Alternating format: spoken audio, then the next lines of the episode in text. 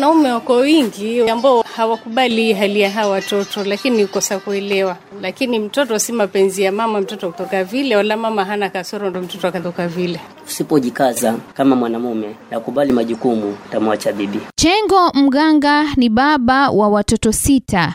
Mtoto wake wa kwanza ana ugonjwa wa kichwa maji na cerebral palsy. Mtoto wangu alivyozaliwa, alivyozaliwa vizuri kabisa, lakini wiki ya kwanza akaanza kilio, kalia kalia kalia. Sasa unajua kama mijikenda haachi mambo yake, kaambia ni mambo ya kitoto. Kaenda muda kama wiki mbili wiki tatu, tulikuwa na zile dalili, kichwa kinaanza kinaanza kukua, wewe kaangalia paji la uso linaanza ku, kama kung'ara. Mganga anasema baada ya kupata ushauri aliamua kwenda hospitali na mtoto wake. Hapo akaanza safari ya kutafuta matibabu. Anakiri kwamba kuna changamoto chungu nzima katika kushughulikia watoto walio na magonjwa hayo. Sasa anapogonjwa na mara mbili, kuna hydro na hiyo pia, maana sasa ni mtu ambaye yani kumweka pale mpaka ni wewe mwenyewe ufanye kumchukua, kumlisha pia. Najua kula kwao hawa waga wanachukua time kama one hour ili unamlisha, maana hawezi kula ile ni ile polepole, vyakula vyake vya kuchagua. Kile ninachokula mimi si yeye kwake, yoga ni viazi tayari, ama si matimo, si mboga yake, labda iwe na maziwa ama iwe na viazi, lakini sasa mboga za majani majani hivi. So wana changamoto upande wa maisha yao, yani malezi yao, lakini tunashukuru hakuna mahali tunaenda kukwama, niseme eti mimi nimegonga ukuta mpaka leo hana kitu cha kula.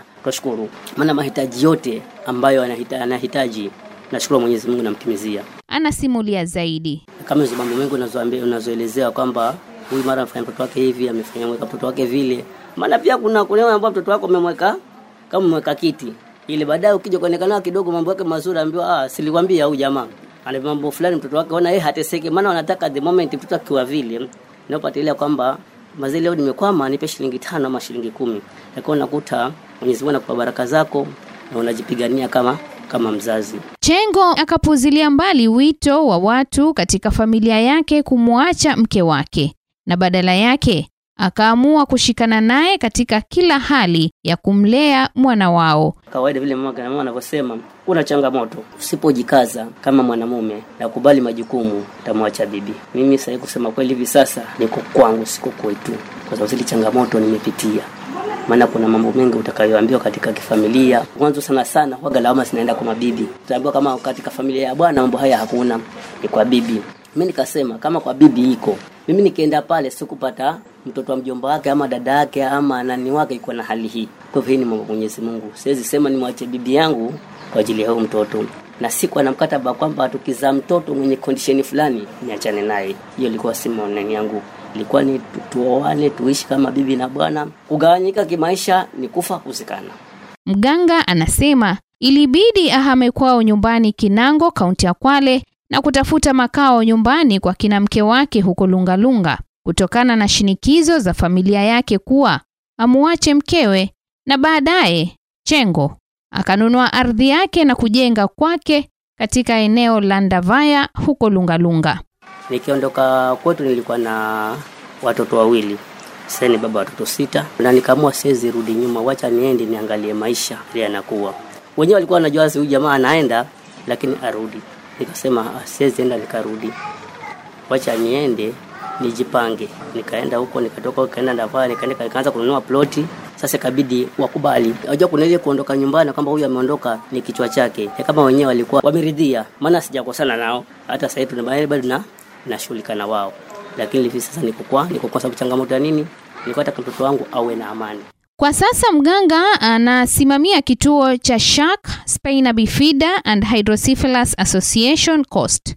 Kituo kinachowapa hifadhi wazazi ambao watoto wao wana magonjwa hayo. Alikuwa na wito huu kwa wahisani. Wahisani pia tunaomba huu mjengo vile huko pia huo utazidi utazidi kuendelea kwa sababu imekuwa sasa ni senta ya watoto wote, na hatungependa mtoto aje alale mahali ambapo hapajulikani. Jua sasa tukiwa mtoto kama yule yule ni wangu, maana changamoto yake mimi mwenyewe naijua, so najua mimi ninachopata na changamoto inayopitia mimi, tamzazi mwenzangu anayepitia.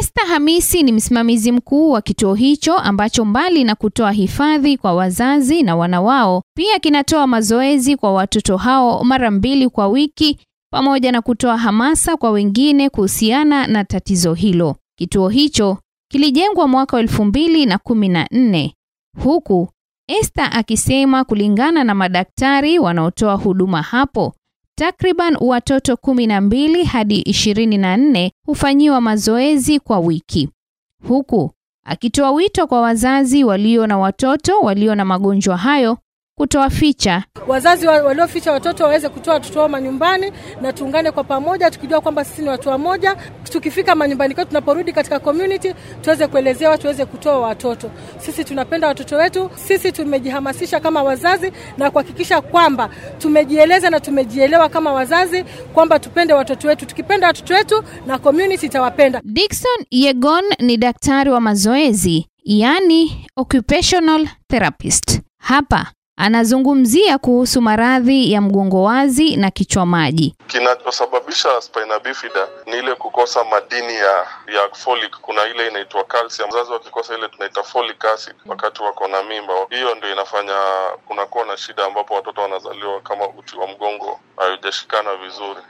Kichwa kikubwa huwa saa zingine utapata ni pale ambapo kwa ile kichwa utapata kuna zile mishipa ambazo zinapeleka zile maji tunaita mipira. Kwa kizungu tunaita CSF ile cerebral spinal fluid. Huwa inazunguka kutoka kwa uti wa mgongo huo maji huo unasafisha akili inapeleka chakula na inafanya vitu kadhaa. So utapata wale watoto wakati wamezaliwa hiyo mipira inapita pale kwa kichwa ni kama ina leak. Haipeleki maji vizuri. Na ndio ikimwaga ile ile fluid kwa kichwa ndio unapata hapo ndio ambapo watoto wako na kichwa kikubwa hiyo accumulation ya cerebral spinal fluid. Daktari Yegon akipuuzilia mbali dhana za watu kwamba maradhi hayo ni ya kishirikina. si mambo na ushirikina ni ugonjwa ambayo huwa imefanyiwa research na imepatikana kuna vitu ambazo zinaleta shida kama hiyo lack of folic acid na ni kitu ambacho inaweza zuiliwa na inatibiwa kabla tuseme kama spina bifida kuna pale ambapo wamama huwa wanapatiwa mafunzo wakati wako na mimba wanakula zile tembe za folic acid na pia kuna chakula ambazo ziko na hizo madini so huwa wazazi wana, wanahimizwa ile mwezi ya kwanza wa wakuwa wakizitumia na wakikula chakula. So hapo ukijaribu kuangalia hakuna mambo ya ushirikina ama kitu chochote ambacho kinasababisha. Na labda tuseme watoto wamezaliwa na tayari washapatikana na spina bifida ama hiyo watoto ambao tunasema kwa kiswahili mgongo wazi ama kichwa kikubwa inatibiwa na watoto wanarudi vizuri wanafanyiwa surgery.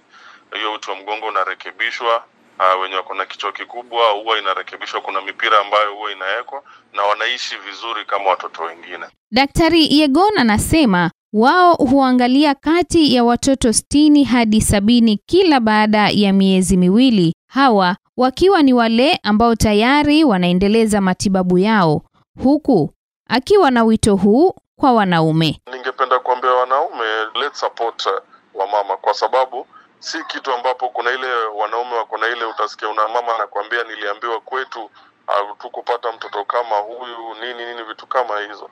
So hakuna kitu yote tunaweza bainisha ya kwamba ati ni wanawake ndo hiyo na hiyo shida. So wanaume tusapot wanawake kwa hii safari na jamii itazidi kuendelea vizuri. Na kufikia hapo ndo natamatisha makala haya. Wazazi wa kiume waanza kukumbatia ulezi wa watoto walio na maradhi yanayosababisha ulemavu. Nimekuwa mtayarishi msimulizi Ruth Care, na hadi wakati mwingine, maasalam.